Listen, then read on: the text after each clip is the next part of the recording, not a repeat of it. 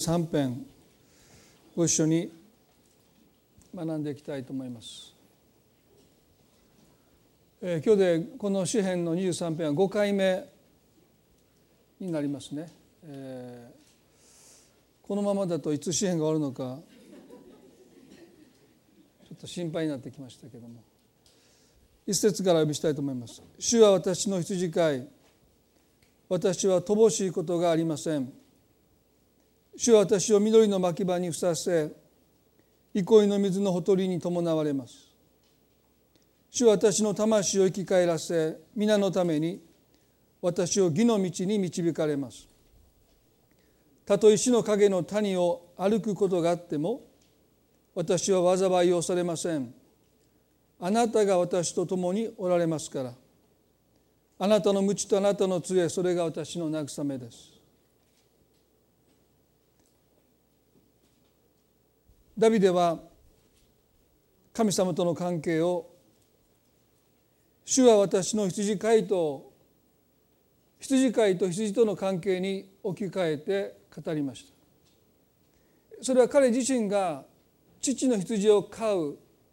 羊飼いをしていた経験も大きかったんだろうと思いますがでも旧約聖書を読んでると神ご自身が羊飼いとして民を導かれるということが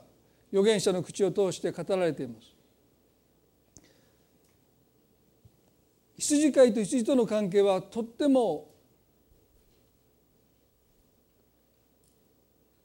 特徴のあるといいますか特別な関係です。でそれは羊の持てる弱さと深く関係してますね。一つは羊は導かれなければこの方向感覚というものが備わっていない。ですから迷い出ると自分では戻ってこれないというのが羊の弱さです。聖書は私たちにもその弱さがあることを指摘しますね。私たちは迷える羊の絵だと聖書に書いてあります。ですから私たちは自分がどこに向かっていってるのか自分では確信があるんだけど実のところ私たちは迷いの中に生きてるんだ。まあ私と妻がですね車を運転してて皆さんよくお話をしますけどトラブルになるのは大体ですね私がちゃんと行き先を調べないでもうとりあえず出かけた時ですね。道分かってんの？その一言で心が固くなりなんです。彼女は全然悪意もなく生き方ちゃんと調べてきた。ますます心が固くなりなんですね。そして彼女がナビをしようとするそのナビに対して完全に心を閉ざして私は迷ってることを薄々感じながら迷ったと言えないで明らかに U ターンしてあれどこ行くんって言われたらますます腹立ってきてですね。ちゃんと分かってると言いながらそしてついに車を止めて謝るんですね。まあ私たちは自分の人生どこに向かって自分が生きてるのか。分かったつもりで生きているんですけど実のところ私たちは迷いながら生きてますね。また羊っていうのは自分で自分の身を守れないという弱さを持っています。トゲもないし牙もないし毒もないし足は遅いし目は金眼だしですね。ですから野の獣に遭遇するとひとたまりもなく餌食になってしまいます。ですから羊飼いというのは羊はですね羊飼いによって守られなければ生きていけない。それは私たちもそうであると思いますね。私たちは自分が思う以上に弱い存在ですよね。神様の守りがなければ生きていけない存在であるということ。そういうことをダビデはどこかこの関係の中で私たちに語りかけているように思います。今日はですね23の4節を取り上げたいと思いますけれども「たとえ死の影の谷を歩くことがあっても私は災いを恐れません」「あなたが私と共におられますから」あなたの鞭とあなたの杖それが私の慰めですと語りますまずここでダビデは「たとえ死の影の谷を歩むことがあっても」と言います。この死の影の谷とは羊にとっては死を予感させる太陽の光が届かない深い渓谷ですおそらくうっそうと生い茂ったそういう草木によって太陽の光が遮断されたのかあまりにも深い谷底を歩くのでもうそこに太陽の光が届かないぐらいですね。本当に闇が支配している。そういう深い渓谷を歩くときに多くの羊は怯えます。死を最も近くに感じる場所。そして羊飼いの姿を目視できないんですまあもともと羊っていうのは近眼ですけどももう太陽の光が差し込まない薄暗いあるいはもう暗いその渓谷の谷底を歩く時にもう目で羊飼いの存在を見ることができないんですね。ですから本当に孤立孤独を感じる場所です。隣の羊だってよく分からなくなってくる本当に暗闇の中で一人ポツンとその道を歩いてるかのようなそういう中にあってダビデは「たとえと死の影の谷を歩くことがあっても」と言いました。私たちの人生にも死の影の谷と言えるような人生の苦しみや悲しみを私たちは通ることがあると思います。孤独を感じます。たくさんの人が周りにいてもいやいやこの礼拝にもし皆さんが来られてですね人に自分の周りに人がいたとしてもその中で孤立を感じます。苦しみは私たちを悲しみは私たちを孤立させてきますねたった一人死の影の谷を歩んでいるそういうことが私たちの人生にも起こりうるとここでダビデは告白するんです。たとえ。人生に対するこの彼の態度。これは私たちもダビデから学んでいかなきゃならない。どうしてこんなことが私の人生に起こるんですかとダビデはつまずかないんです。たとえ。死の影の谷を歩むことがあってもと言いました精神科医のスコット・ベックという方がですね「愛すること生きること」という、まあ、これはもう世界中で読み継がれているベストセラーですけどもその中で彼はね人生の困難に対する態度についてとっても洞察のある言葉を書いてます。まあ皆さんにも何度か説教の中で紹介したと思うんですけどももう一度読み読みたいと思いますね。人生は困難なものである。これは偉大な真実最も偉大な真実の一つである。それは人がそれはひとたびこの真実を語ればそれを悟ればそれを超越できるがゆえに偉大な真実なのである一旦人生が困難なものであると知るそれが本当に理解して受け入れるならば人生はもはや困難ではない一旦受け入れられれば人生が困難であるという事実は問題ではなくなるのであると言いました。ここで彼が言おうとしたことは人生が困難であるということを受け入れた人はもはや人生が困難であるということに対してもはやジタバタしない。人生とはこういうものだと。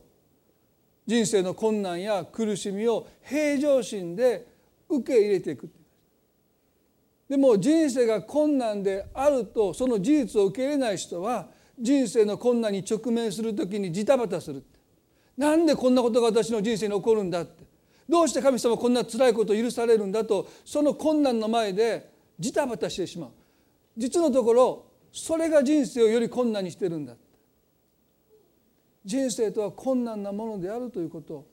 最も偉大な真実であるということは本当に精神科医として彼が多くの人に関わってきた中で至った結論ですね。あの淀切の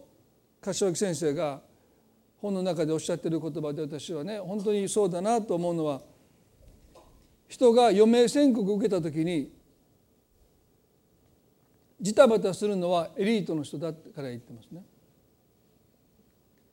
エリートの人は人生が思い通り進んできたわけです。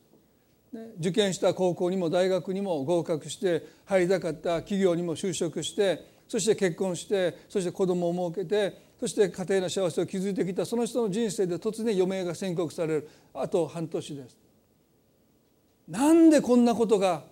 俺の人生に起こらなければならないんだとその余命宣告の前でジタバタするそして多くの人は最後の最後まで家族と安らかな時間を過ごすことを拒んでジタバタしながら死んでいくんだ。でもねそれと反対に庶民の人は平然と余命宣告を受け入れるんだそれはもう大学に行きたかったけど行けなかったっていうことをもう若い時に受け入れてる長男で長女で弟たちの面倒を見て自分のしたかった仕事にもつけないで夢も追いかけることができないでそういうことを小さな頃からもう人生とはこういうものだと受け入れてきた人は余命宣告あと半年です。そうですか。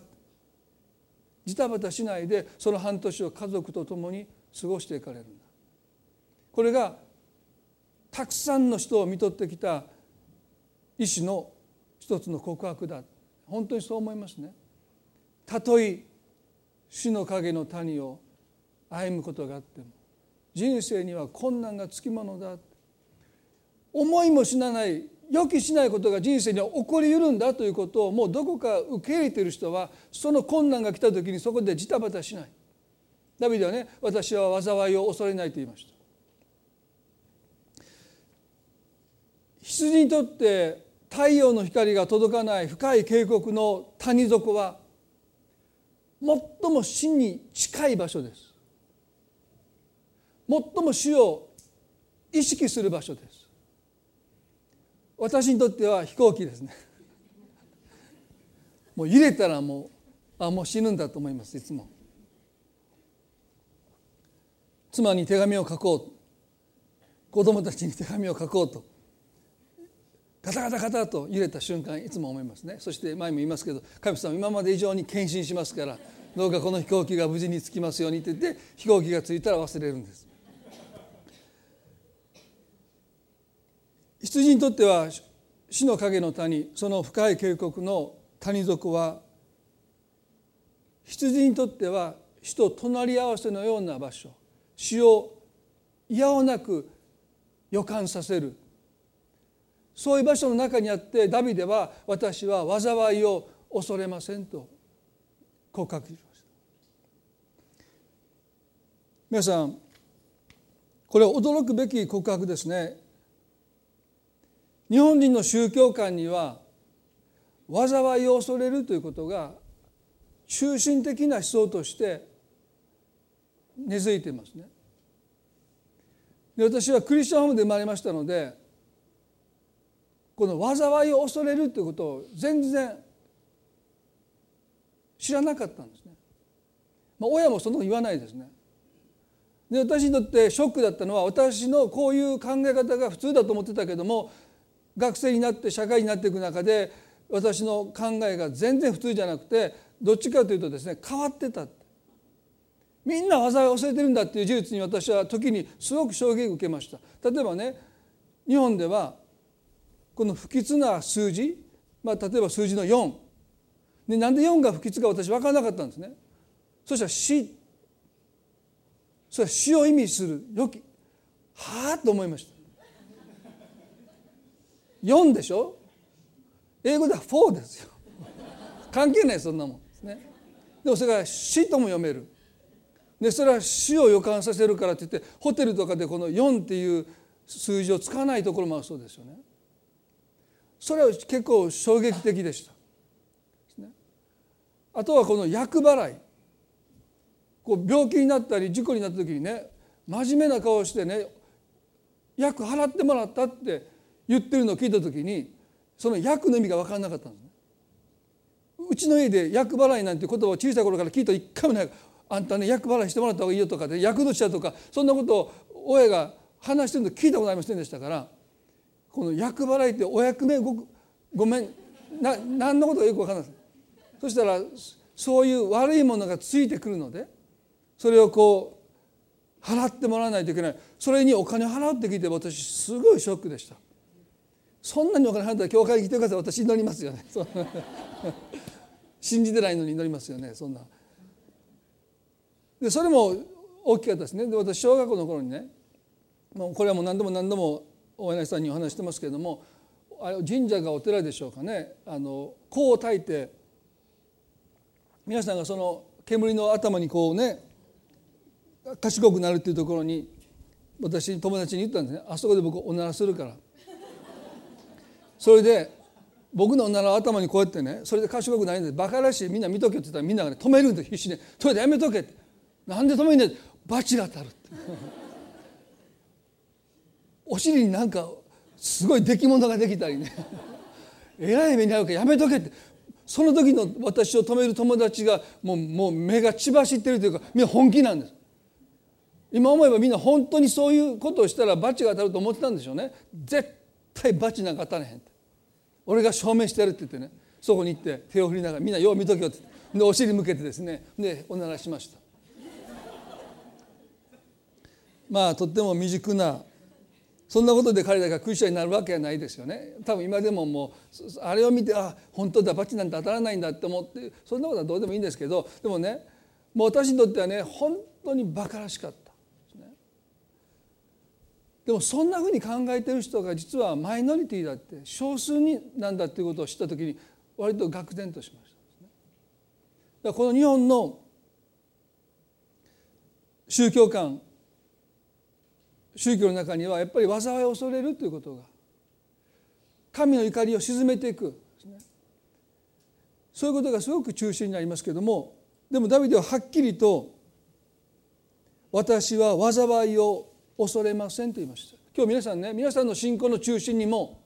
この日本の宗教観がどうであれ日本の宗教がどうであれ皆さんはですねこの告白をしっかりと持っていただきたい。私は災いを恐れない。でここで彼がね災いと語った言葉は英語では悪を意味する evil という意味ですね。これは創世記の2章の中で善悪を善悪の知識の木の実ってありますね。この善悪の知識の木この実を取って食べてはならないと神様おっしゃいました。でここで創世記の2章の9節に出てきますけどこのこの善悪の悪を意味する言葉です。これがこの詩篇の23の4でダビデが災いを恐れないと言った悪を恐れないと言いました。悪を恐れない。でなぜ神様が善悪の知識の木の実を取って食べてならないとおっしゃったのかまず善の知識ですけどもこの善の知識とはそれは私たちの人生にとって何が最善なのかという知識はご判断は神様だけがなさるということです。私たちが立ち行ってはならない領域は最善の領域です。私たちは自分にとって何が最善なのか自分で判断してはならないんです。だから聖書は善悪の知識の木の実を取って食べてはならないとおっしゃった。何が良いか私たちはそれは理解できます。でも何が最善なのかは神様が判断されるので私たちは神様の判断に私たちは委ねるべきなんですね。何が最善なのか。それは神様のみ知り神様だけが判断できるんだということ。そしてこの悪の知識です。悪の知識それを取って食べてはならないとおっしゃった。どうしてか。知識は力ですね。悪の知識を得るということは悪を行う力を得ることに等しいんです。子供を育ててて思うことはね子供は悪いことを誰からも聞いたこともなくて誰からも教えなくて創造的に悪いことをする子供はいないですね。どこでそんなん考えたいや頭に浮かんだって。絶対親の真似をしてあるいは学校で友達の真似をしてるんですね。だからね悪い行いっていうのは必ず悪い知識を手に入れないと生まれてこないんです。聖書は悪の知識を手に入れてはならないというのはねこの世の悪事や不正に対してクリスチャンが目をつむりなさいという意味ではなくて私たちの思いを悪の知識で満たしてはならない悪に関して深入りしてはならない。皆さんこのことはとっても重く私たちは受け入れるべきじゃないでしょうか。悪の知識は悪を行う力を私たちに与えます。ですから私たちは知らなければ行わないことがあるんです。でも知ってしまうともはや私たちはそのことを行う力を手に入れたんだということを私たちが理解するときにね聞かなくてもいい見なくてもいい悪の知識が私たちの周りにはあふれています。そして多くの人はあまりにも安易な心で悪の木の実を取って食べてるんです。それにアクセスしてそれを見てそれを聞いて味わってるんです。たかが知識だと思ってますけど皆さんなぜ聖書は善悪の知識の木の実を取って食べてはならないとおっしゃったのか知識が私たちに力を与えるからです。悪の知識はそれを行う力をもうすでに私たちに与えているんです。このことを私たちは厳粛にまず受け止めないといけないですねだから皆さんがね見なくてもいい聞かなくてもいい味わうなくてもいいたくさんの悪がこの世にあってどうかそれに私たちは触れないで生きていくべきですね。ダビデは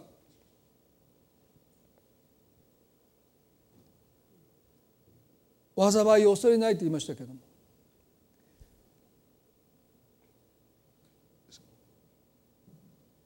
フィリピの4の8に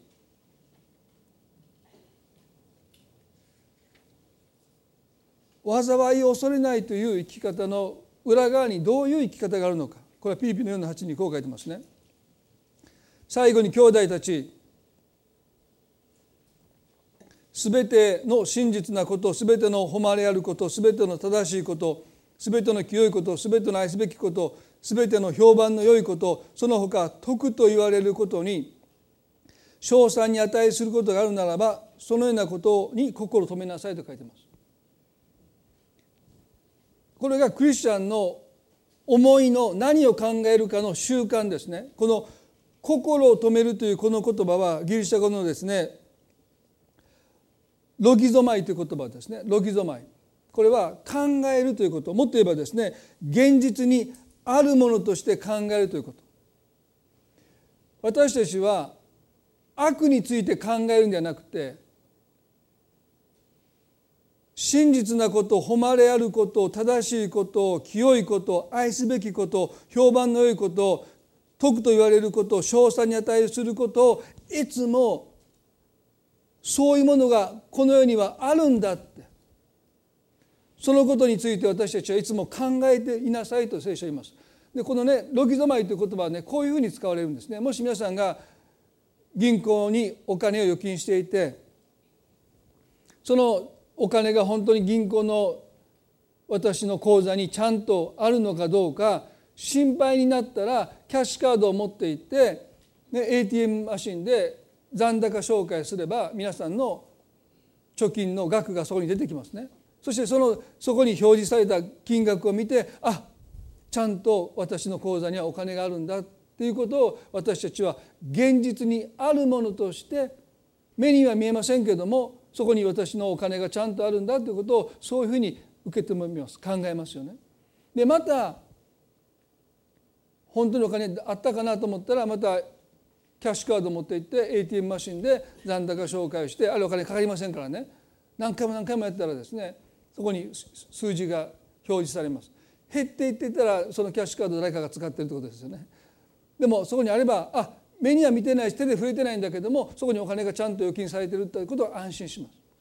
ロキゾマイというのはそういう意味の言葉なんですね。現実にあるものとして考えていくと。なぜ聖書はね真実なこと誉れあること正しいこと清いこと愛すべきこと評判の良いこと徳と言われること少数に値することをいつも考えていなさいと私たちに命じるのか。それは神様が私たちに対して善意を抱いていてくださるんだということ。神には私に対する善意をお持ちなんだということを私たちがこういうことに目を留めることを通して確認していくということなんです。キャッシュカードを入れて残高紹介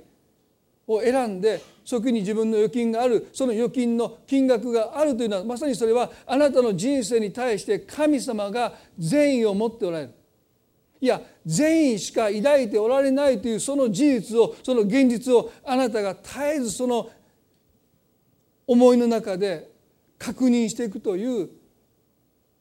それが信仰生活にとって欠かせないんです。皆さん神様が全能であることをあなたがどれほど信じても神があなたに対して善意を持っておられることを信じれなかったら私たちは神様にやがてつまずいてしまうんです。あのエジプトを出たイスラエルの民が約束の地の目の前まで来たのになぜ彼らは神様の祝福を受け継ぐことをしないで荒野へと戻っていったんでしょうか。彼らは神様の全能の力を信じていました。あの後悔を神様が真っ二つに分けてくださってその乾いた地を彼らが歩いた時にそして自分たちの背後でエジプト人の軍勢が海の木図となって滅ぼされたら見た時に彼らは神様を褒めたたえました。神様が全能な方であることを彼らはですね心から信じました。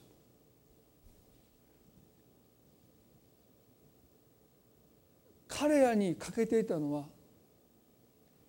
神の全能の力を信じる信仰ではなくてこの神が私たちに善意しか持っておられないという確信でした。だからその地にカナン人が住んでいるのを見た時に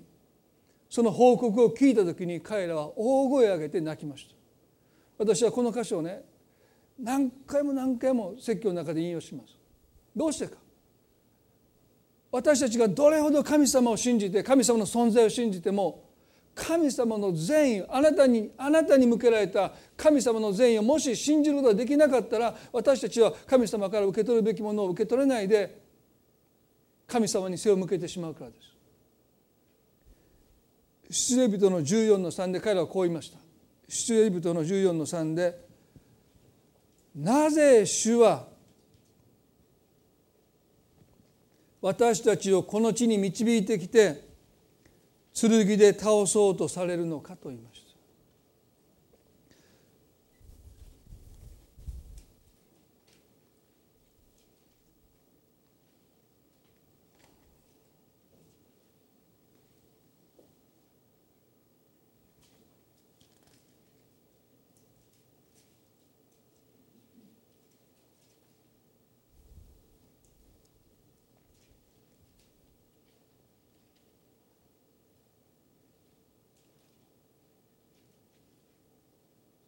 ごめんなさい。民数記ですね。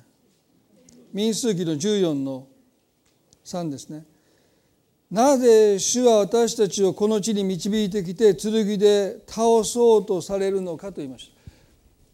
ここで彼らは神の悪意に対して怒りを向けたんです。なぜ主は私たちをこの地に導いてきて剣で倒そうとされるのか。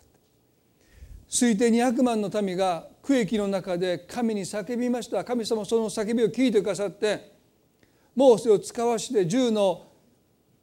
災いをもってパローの心を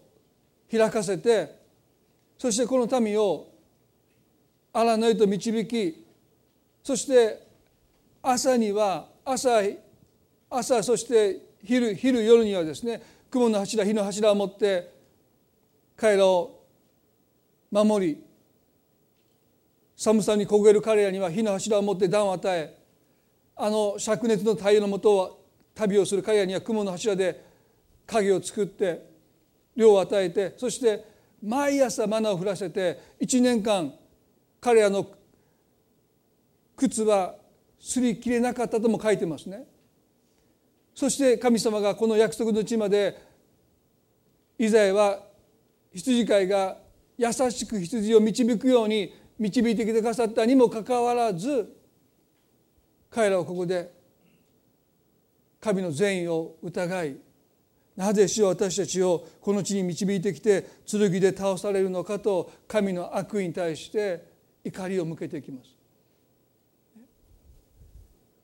彼らに欠けていたのは神の全能を信じる信仰ではなく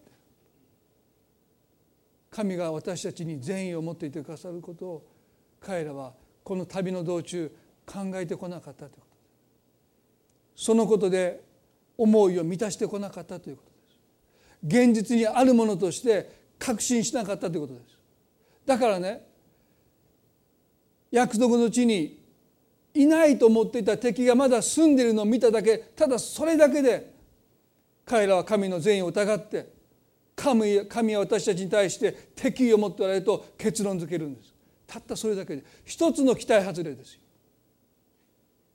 たった一つの期待外れ。皆さん信仰生活にはたくさんの期待外れがいますね。でもねその一つだけで彼らは神の善意を疑って神に背を向けて荒野へと戻っていったんです。ここで彼はこう言いましたよ。エジプトに帰った方が私たちにとってよくはないかと言いました。彼らは自分たちにとって何が最善なのか神に背を向けた瞬間自分たちで判断して荒野へと戻ってきました。そして神様はその決断を許されたんです。無理やり引き止めませんでした。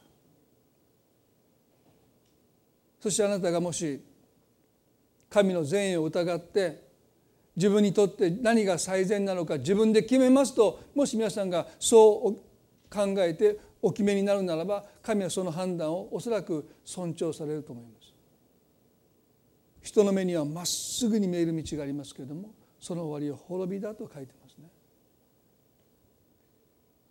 ここで彼らはその過ちをまさにあの善悪の知識の木の実を取ったことの刈り取りをここで彼らはしている。神様の善意を最善を信じないで自分たちの最善により頼んで彼らは約束の地に背を向けて荒野へと帰ってきました。皆さんね私たちの人生で嫌なこと辛いこと腹立たしいことを考えるんではなくて聖書が私たちに心を止めなさいという清いこと愛すべきこと徳と言われること詳細に値することさまざまなことを皆さんが人生の中で思う時にね確かに神様は私に対して善意を持っていてくださるということをそういう一つ一つのことがあなたの心に証しをしてくれるんです。もし神様があなたに善意を持っていなかったならばあなたの人生でそういうことを一つも起こらないはずです。もちろん嫌なことも経験します。でもそればっかりどうぞ考えないでください、ね、心を止める訓練です。人があなたに優しくしてくださったならばそのことが何をあなたに証明してるんでしょうか？それは神様があなたに対して善意を持っておられることをその人の一つの優しさがあなたの心に証明するんです。それが私たちが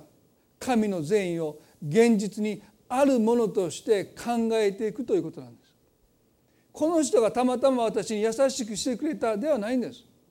その背後に神様があなたに善意を持ってるか。その優しさがあなたに向けられたんだと私たちは考えるべきです。それが聖書的な考えです。そう思ったらね皆さん私たちは優しさに囲まれて生きてるんじゃないですか。車運転してでもねひどい人はいますよ。パッと入ってくる人いますよ。でその人のことばっかり考えて運転しないでくださいね。どうぞ入ってくださいと優しく道を開けてくれる人の優しさは皆さんねほとんど考えないでしょ。さっきもあのギリギリで前に飛び込んできた誰や思ったら教会の人だったりしてね。私教会に来る時だけはですね超交通安全。誰や思ったら、ね、向こうも誰や思ったら、ね、私だったら嫌でしょ。まあそれは冗談ですけどね。まあでもね誰かがあなたに優しくしてくださったことはあなたはそんなに深く考えない。ましては神様が私に善意を持っていてくださることの一つの印だとそんな受け止め方をする人はほとんどいないです。でも私たちはそういうふうに物事を受け止めていくことで神様があなたに最善しか持っておられない。そして最善を行うことをもう決断しておられることを私たちは確信していく。その神の善意で私たちは思いを満たしていく時に私たちがどれほど期待外れを信仰生活で経験しても私たちは神の善意を疑うようなことはしないんです。たとえ死の影の谷を歩くことがあっても私は災いを恐れないとダビデが言ったのはそういう意味なんです。神は私に善意しか抱いておられない。最後にもう一つだけこの箇所をこの後ダビデはこう言いましたね。あなたが私と共におられますからあなたの無知とあなたの杖それが私の慰めですと言いまし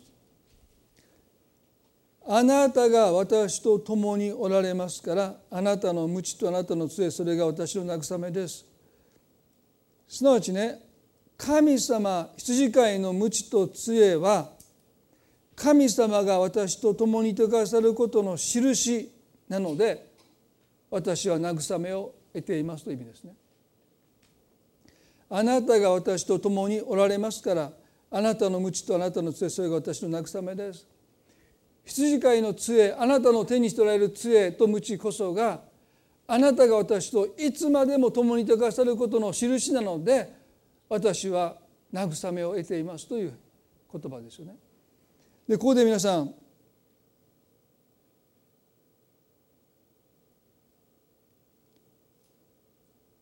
この杖について短く最後の残りの時間を勝ちしたいと思いますね。羊飼い羊にとって羊飼いの手にある杖が慰めだと言いましたどうしてそれが慰めになるのか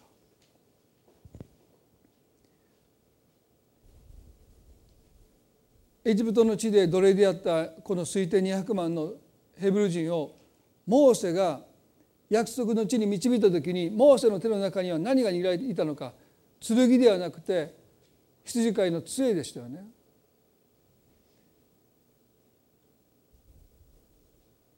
民はモーセの手の中に杖が握られているのを見て何を思ったでしょうか？俺たちは羊なのかとどこかそんなふうに思ったのかもしれません、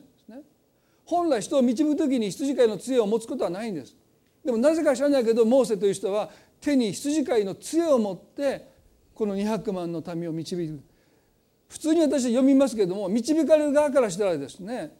なんであいつ手に杖を持ってんだ俺たちを羊のように導こうとしてるのか多分そういうふうに思ったと思うんです、まあ、聞いてみないと分かんないですけどね。でも普通じゃないんですよ。でしょ？でなぜこのモーセの手の中に羊飼いの杖が握られていたのか？別に彼がそこで羊をするようにねポンポンポンって叩いたり、ね、こっちの側で引っ掛けてねそういう人しないんですよ。ただ持ってるだけです。でこれにはとっても意味がありました。モーセはヘブル人の子として生まれた時にちょうどその頃エジプトではヘブル人の数が増え広がったのでパローは助産婦に向かって男の子を取り上げたら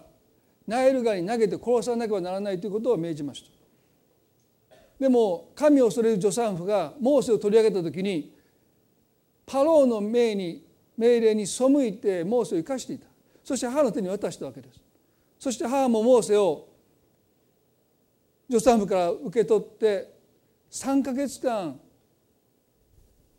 母はモーセを隠します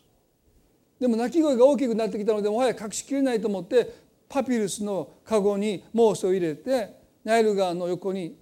その籠を置きましたよね。でその時に水浴に来ていたヘブル人の男の子を殺せと命じたパローの娘の目に留まって従者の者に取ってこさせるとなんとその中にヘブル人の男の子が入れられていました。パローの娘はそのモーセを見ておそらく可愛いと思ったんですね。そして自分が母としてこの子を育てる決心をします。要は捨てられた子供ですね。でこの一つの出来事を通してモーセはヘブル人なのにパロの娘の子として王宮で同胞が奴隷の中で苦しんでいる。その中で彼は王宮の中で育てられました。そのことをどこかで彼が知った時に私には同胞ヘブル人を区域から救い出す使命が与えられていると彼は確信しました。そして40になった時に彼はその使命に身を投じます。町に出ていくとエジプト人がヘブル人を打ち叩いている辺りを見渡して誰もいないのを確認するとモーセはためらいもなくそのヘブル人を殺します。あエジプト人を殺します。ヘブル人を殺したら大変なことですね。エジプト人を殺します。そしてその遺体を隠すんです。この時彼は使命感で心が燃えていました。神がこのことの背後にいてくださる。後ろ盾になっていてくださる。この思い違いによってエジプト人は殺されてしまいます。そして今日21世紀に至ってもこの思い違いによって多くの殺人が肯定されてます。でも神はその背後におられないんですよね。でモーセはこのことは神のお心にかなっていると言ってエジプト人を殺害して土に埋めました。次の日意気揚々と彼は町に出ていくと今度ヘブル人同士が争ってるそして虐げてる強い方に向かってなぜ仲間を虐げるのかと彼は仲裁に入りますでその時にこの虐げてたヘブル人から投げかけられた言葉がモーセの人生を一変させますね。こう言いました。誰があなたを私たちの司や裁き司にしたのかという言葉です。誰があなたを私たちの司や裁き司にしたのかモーセは神に召されて神に使わされて同胞ヘブル人をエジプトの区域から救い出そうとしてそこに向かいましたでもねその救い出そうとしたヘブル人からこんな言葉を投げ上げた「お前は一体誰だ?」「俺はお前たちをリーダーだと思っていない」一体誰がお前を俺たちのリーダーにしたんだこの拒絶の言葉はモーセを完膚なきまでに打ちのめしましたね。それは子供からこんなふうに親が言われるのに等しいんじゃないかな私はあなたの子になるように願ったわけじゃないのでどうか父親面しないでください母親面しないでくださいと子供が親に向かってそんな言葉を投げつける時に親は本当に深い傷を心に負うと思うんですね。私は願ってあなたの子になったわけじゃないからどうか父親面しないでほしい母親面しないでほしいとそんな言葉を子供から親が投げつけられると親の心は深く傷つくと思いますね。モーセは誰があなたを私たちの司や裁き司にしたのかと言われた時に神様に対して彼は怒りを覚えましたあなたが私を召して私を使わしたんじゃないですか。なぜ私はこの場で助けようとするヘブル人に拒絶されなきゃならないんですか。もう話を通ってるはずじゃないですか。でも彼らは私をリーダーと思ってません。誰がお前を私たちの司や裁き司にしたのかと言われてしまった時にモーセはです恥ずかしくて情けなくてなんで私がのこのこと彼らを助けるために出かけてきたのか彼はそのことに深く傷ついて使命を投げ捨てて同胞を見捨てて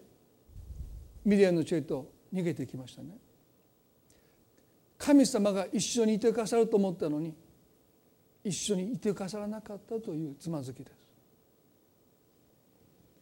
40年後神様がモーセに現れてくださって私はあなたをエジプトに使わすとおっしゃった時に彼は「はい分かりました」と言わないで神様にこう言い返します。出エジプトの4の1で彼はこう言ったんですね。モーセは答えて申し上げたですが彼らは私を信ぜずまた私の声に耳を傾けないでしょう主はあなたに現れなかったというでしょうからと言いましたここで明らかに彼は40年前のあの挫折をまだ乗り越えていません。誰がお前を私たちの司や裁き司にしたのかと言われた時神様あなたはもうこのことをすでにヘブル人と了承済みで彼らは私をリーダーとして受け入れるはずじゃないんですか？私の言うことに聞き従って私の後についてくるはずだと思ってたのに彼らはローセを全くリーダーと言ったお前は誰だ？どこの何者だって。神様がモーセを使わしたと誰も信じませんでした。だから40年後もし私がのこのことエジプトに出かけていっても彼らは私に言うでしょう。主はあなたに現れなかった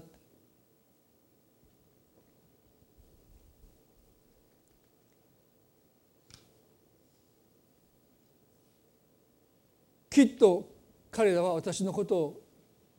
私の言葉を信じてくれませんと言いました。すると神様はね4の2であなたの手にあるそれは何かと質問されました。モーセは杖ですと答えます。すると神様はねそれを地に投げようとしちゃった。モーセがそれを地に投げると杖は蛇になった。モーセはそれから身を引いたって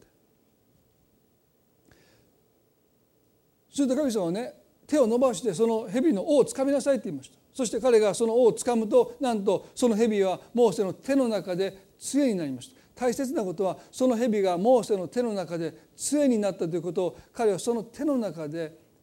経験します。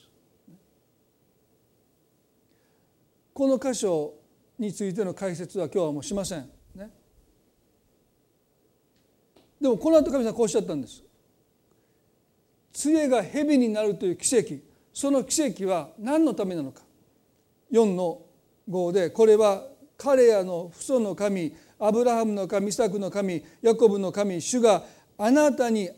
れたことを彼らがすなわち同胞のヘブル人が信じるためであるとおっしゃった。主は私に主はあなたに現れなかったと彼らが言うでしょうとモーセが言ったもんですから神様はねその杖を地に投げなさいと言ってそれが蛇に変わった。これが奇跡の印だ。この印を見たら同胞ヘブル人は私があなたに現れたことを信じるだろうと神様おっしゃった。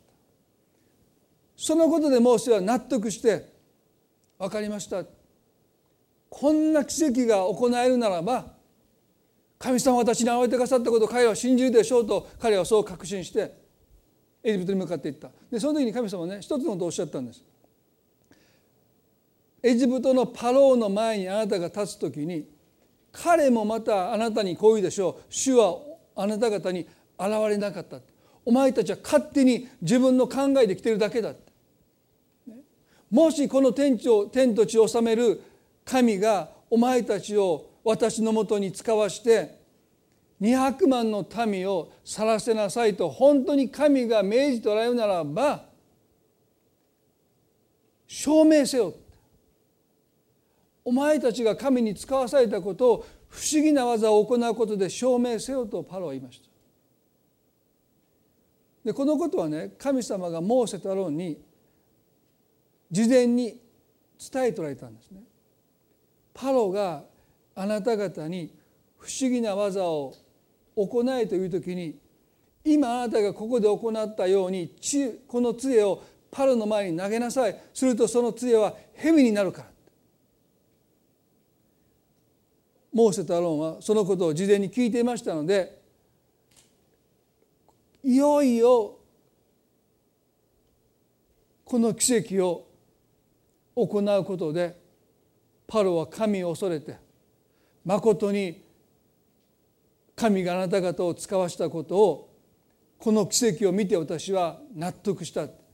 分かった。200万の民をあなた方たちと一緒に去らせようとパロが絶対に言ってくれると思ってモーセは確信に満ちてですね。分かりました。王様今からそれそしたら私たちが本当に神に使わされたことをあなたに証明しましょうと言ってその杖を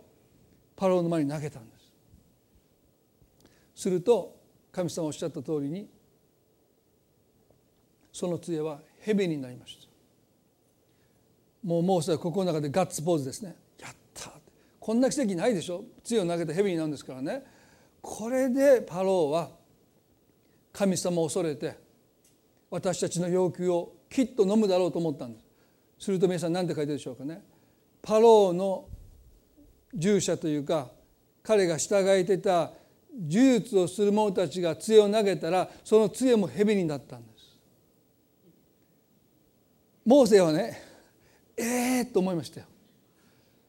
この奇跡は同胞ヘブ人があなたを信じるためだとおっしゃったけど全く同じことをエジプト人の従者たちがモーセとアロンの目の前で勝ち誇ってるですね。こんなことできないだろうと思ってるモーセの前内で難なくやり遂げたこれはね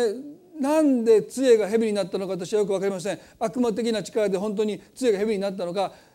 トリックでなったのか分かりませんけどもエジプト人も全く同じことをしたんです。その時ねモーセは何を思ったでしょうか。またや、パローが震え上がって神を恐れてひざまずくと思ってたのにパロはですねモーセの奇跡を見て驚くばかりか。自分の従者たちが同じ奇跡をやることを見ておそらく彼は笑ったでしょう。そんな子供騙しみたいなことで私が200万の民をそんな大しくさらせるとお前たちは本気で持ってきたのかって。他に出し物ないかってもうないほとんどないんですよね。まあ、この後10の印が伴いましたけどもねでもねここでかつてのモーセは逃げていったんです。はっと我に返ってね俺たちは80のモーセと83歳のアロンです。ね老兄弟はね何を勘違いしてエジプトの王の前に立って絶対飲むことのできない法外な要求を何の根拠もなく突きつけてる。ね、200万の民を去らせなさい皆さんね高級料理屋に行ってねただでコースを食べさせなさいって言うとほぼ変わらないんですよ。でしょ？お金払わないんだから。ね、一番いいものを持ってきなさいお金ないけど相手にされませんよ。ね、つまみ出されますよね。それが現実ですよ。私たちは何を根拠にお金もないのにですよ。手にあるのは杖一本ですよ。神様は私に現れてくださったというその確信だけでエジプトまで旅をしてそしてこの杖を投げたら蛇になりました。でもねパローは全く動じない。エジプト人たちが同じ奇跡を彼らの目の前で行いました。かつてのモーセはそこでもう諦めてエジプトから離れていったに違いない。でも彼はねその杖をなお握りしめるんです。実のところこの杖は主がモーセに現れてくださったということをヘブル人が信じるための印ではなくてあるいはパロが信じる印でもなくてモーセ自身が神様が確かに私に現れてくださった。そのことを生涯にわたって彼が信じ続けていくための印であったんです。だからその杖はモーセ自身の手の中に握られているべきでした。それが皆さん確信なんです。確信というのはね一度経験すればそれで十分なんです。神様が私に現れてくださった。神様は私と共にいてくださるというたった一度の経験が神様が私たちにくださる杖です。そして私たちはその一度だけの経験を十分な印として握りしめて死の影の谷を私たちは神様の臨在を感じることができなくても私たちはその経験を握りしめて私は災いを恐れないと言って私たちはその谷を通り過ぎていくことができるんだということです。モーセは最後の最後までその杖を離しませんでした。その杖は確かに誰も見ていないアロンもそこにいなかったんです神様とモーセだけの経験ですねでもねそれを彼自身が確かに主は私に現れてくださったということを彼自身が信じるだけでもう十分なんです。それを証明する必要がないんです。この国で皆さん99%の人が神様を信じていません。見えない神なんてどうして信じるんだ。でもねその人たちにあなたが証明する必要はないんです。神が確かに生き取られてあなたに最善を願っていてくださってあなたの人生を今までもそしてこれからも導いてくださることを私たちは人に証明する必要がない。あなた自身が確信を持つだけであなたの手の中にその確信をあなたが握ってるだけで十分なんです。人はあなたの姿を見て確かに主はあなたに現れてくださったということをあなたが見て信じるんです。それが私たちクリスチャンにとって大切なことじゃないでしょうか。私たちの手の中にはそれぞれ杖があると思います。10年前のあなたの経験か20年前か30年前かいつだっていいんです。一度だって神様があなたを愛してくださったとあなたが感じた時があるならばその経験を皆さんどうぞ握りしめてください。聖書はこう書いてますよ。イエス・キリストは昨日も今日もいつまでも同じです。ヘブルの13の8です。イエス・キリストは昨日も今日もいつまでも同じです。皆さんね前にもお明かししましたけども私にとって杖という経験はですねたくさんあると思います。でもね生涯忘れない。そして生涯私が握りしめていく杖その経験とはですねまあ最後にお明かしして終わりたいと思いますけれどもサラリーマンをしていた時に牧師に自分が召されているんじゃないかという最も牧師らしくない兄弟の中ではですね次男が有望視されてましたのでその当時を知るある牧師がわざわざ訪ねてきてくれて「信之さんまさかあなたがなるとは思いませんでした」なんて「あそう？僕昔から牧師っぽかったと思う。いやもう全然予想もしませんでした」と言われてですね。何のためにわざわざ訪ねてきてくれたのかなと。それ言うために来たのか思いましたけどね。全く私たちは信行さんがなると思いませんでしたと言われて人間不思議なもんですね。昔からそういうふうだと思ったけど昔を知る人はもう全くふさわしくないですね。でもその私が何を思ったか牧師名されてんじゃないかと思ってそして仕事を辞めてそしてアメリカの大学に入学するために出かけた時ですね。お金を支払う受付のところで列があったので私列に並んでいったんですね。私の目の前の人がみんな、ね、チェックを切ってアメリカ人のねチェックを切って学費を払ってるんですけど私ねお金持ってなかったんですよ。その時にねあれお金ないわと思ったアホでしょ。僕は、まあ、アホってメッセージ言ったらうちの奥さんに怒られるんですけど学費ないのに入学の許可だけもらってアメリカに行って学費って払わないといけないんだと思う。何を考えて私アメリカ行ったかよく分かんないんですよ。でもお金ないんですからね。で自分が基礎になったら、ね、お金ないんですから前の人後ろの人にね前に行ってくださいって言ったんです。ああオッケーオッケー。ってでもまた順番が回ってきたからお金ないので「please please」ってその時それしか言えなかったのね「please please」って「please help me」みたいな感じですね。でもそれしか言えないからもう「please please」って言って最後の一人ですよ僕部屋の中で。ほんでもう受付の人がパッと私見てね「あなたはね信行豊田ですか?」って言うんですよ。で「はいなんで名前知ってんだろう」って。まあ私一人しかいませんからね。でもう来なさい。で来なさい言われてもお金持ってないから行きたくありませんみたいなね 「ノーノーノーノー」って「カムカム。ノーノーノーノー」ってお金ないからですね。でももう来なさいで行ったんですよね。であなた信行豊田ですね。はい。あもうちゃんとお金学費払われてますって言ったんですよ。で僕払ってませんって。いやもうちゃんとお金支払われてるからいいですよ。もうあの帰ってくださいって言わ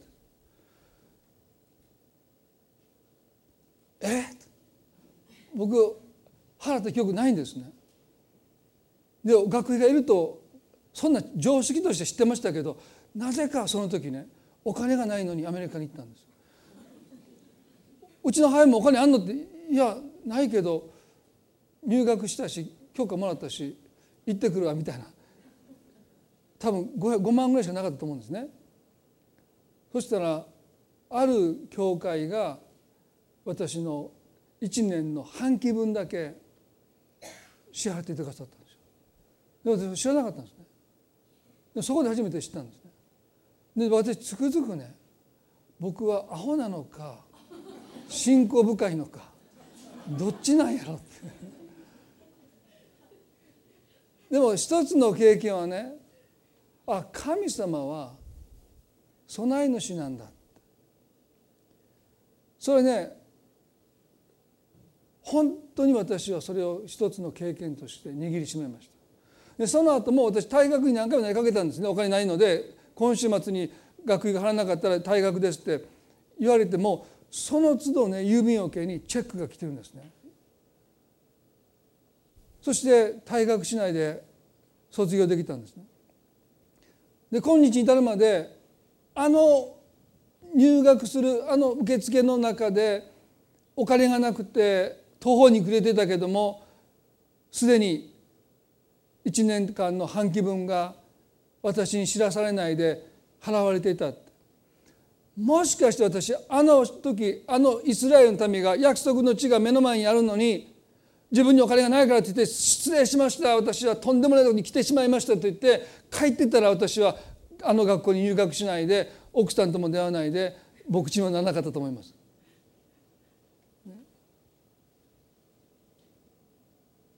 でも誰かがあなたのためにお金をちゃんと払ってくれますよ払ってくださいましたよって。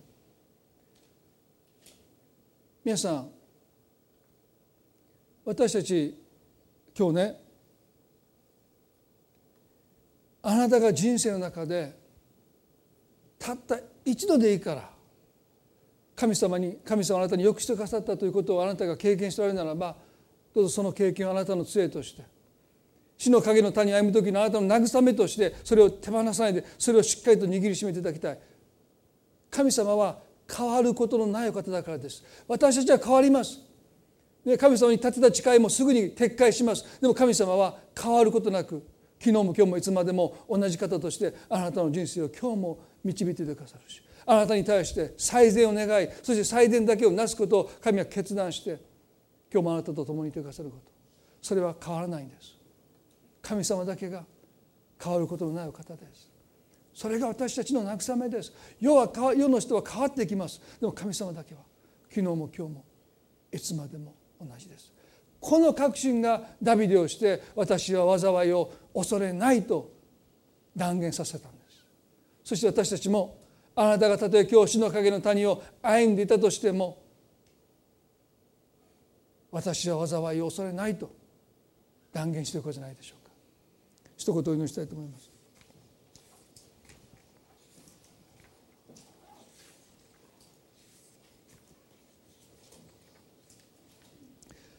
恵み深い天の地なる神様私たちは人生の中で死の影の谷を歩むことがあるかもしれません。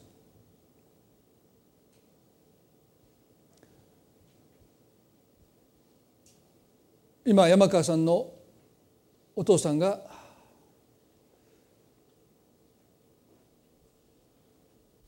動脈の破裂そしてその手術中に脳梗塞を起こして医学的にはもう意識が戻らないという状況の中におられます。まさに今死の影の谷を歩んでおられると思います。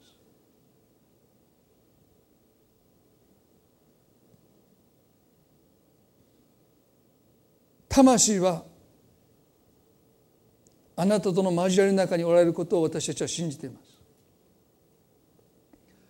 災いを恐れない。主はなお羊飼いとして導いていてくださる。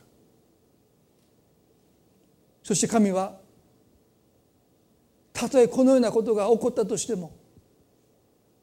最善を願い最善を成してくださる方です。一体このことのどこが最善なのかと私たちは考えてしまうかも分かりません。でも私たちはその最善の領域に立ち入ることはできないです。神様しかわからない最善があります。そして私たちはそのことをもう一度信じたいそう願います。そしてダビデは言いました。私は災いを恐れません。私は悪を恐れませんと言いました。モーセが投げた杖が蛇になりました。呪術たちが投げた杖も蛇になりましたがそれで終わりませんでした。モーセが投げて蛇になった杖がエジプトの呪術者たちが投げて蛇になった杖を飲み込んだと書いています。それは神の善が悪を凌駕した。神の善が悪を飲み込んだというメッセージです。主よ私たちの人生にはさまざまな災いと言えるもの苦しみや悲しみや理不尽なたくさんの苦しみが訪れますけれどもしかし私たちはあなたの最善がそれら全てのものを飲み込み全てのことを益としてくださることを信じます。神様私たちはいつもあなたが私たちに対して最善だけを願っていてくださること最善だけを私たちの人生で許されることを私たちはいつもいつも思いの中で確信していくことができますように。私たちの人生の中にある優しさ親切さを通して私たちはいつもあなたの善意を現実にあるものとして考えることができますように。どうぞあのイスラエルの民が約束の地の目の前まで行きながらなぜ主は私たちを剣で殺そうとするのか倒されそうとするのかとあなたの善意を疑うことがないようにあなたは究極の善です。善を行うことしかあなたは考えておられない。神様どうぞ私たち一人一人がそのような神様をいつもいつも思いの中で確信し続けることができますように。そして今日私たちは言います。私たちは災いを恐れません。私たちは災いを恐れません。主が共にいておられるからです。あなたの無知とあなたの杖が私の慰めです。かつてそれが10年前でしょうか20年前でしょうか30年前でしょうか。あなたが私によくしてくださったそのたった一度の経験があるとするならばそれで十分です。主はいつもこれからも私たちによくしてくださいます。あなたは変わることのないお方です。その杖をその経験をどうか一人一人がしっかりと握りしめて人生の死の影の谷を通り過ごすことができますように。その確信を投げ捨てることがないように神様はどうか一人一人が握りしめて歩むことができますように。人が何と言おうと神様は私に現れてくださった。私を愛してくださった。私に約束してくださった。その確信だけを私たちは最後まで持ち続けることができますように。たとえつまずきがあってもたとえがっかりすることがあっても約束の地にカナン人がたとえ住んでいたとしても私たちはあなたの善意を疑いません。あなたの善意を信じて歩み続けます。どうぞお一人一人をあなたがどうぞ祝福してくださってその杖が強くその手に握りしめられますように祝福を祈ります。どうぞ主よ一人一人が恐れて退くことなく信じて約束のものをあなたから受け取ることができますように。神様私たちを導いていてくださいます。もう私たちは迷っていません。思いでは心では迷っているように感じますけれども確かにあなたはその力強い見てを持って私たち一人一人をあなたの最善へと導いてくださることを心から感謝いたします。もう私たちは迷い出た羊飼いのいない羊ではありません。あなたが良い羊飼いとして私たち一人一人を導いてくださることを感謝して愛する私たちの主イエスキリストの皆によってこの祈りを見舞いにお捧げいたしますそれではどうぞ皆さん立ち上がっていただいて神様に最後に賛美を捧げていきたいと思います。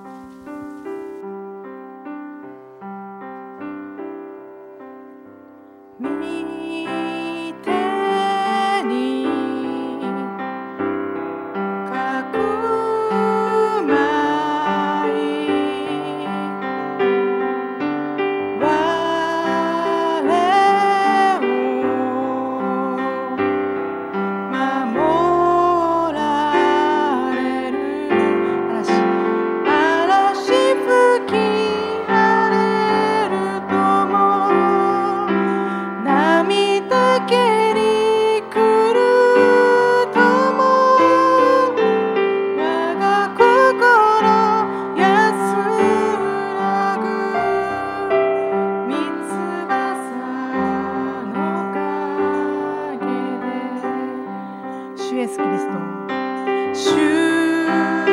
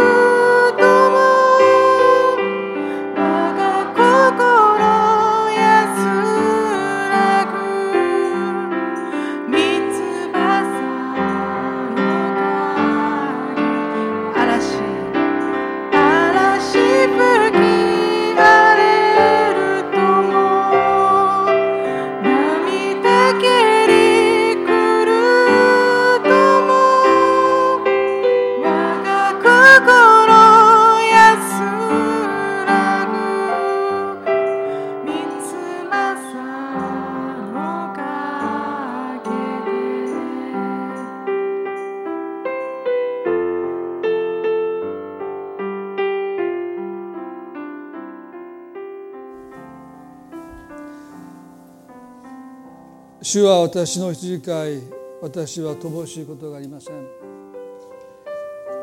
主が皆さんをこれからも今まで導いてくださったようにこれからも導いてくださることのゆえに私たちにはもう何一つ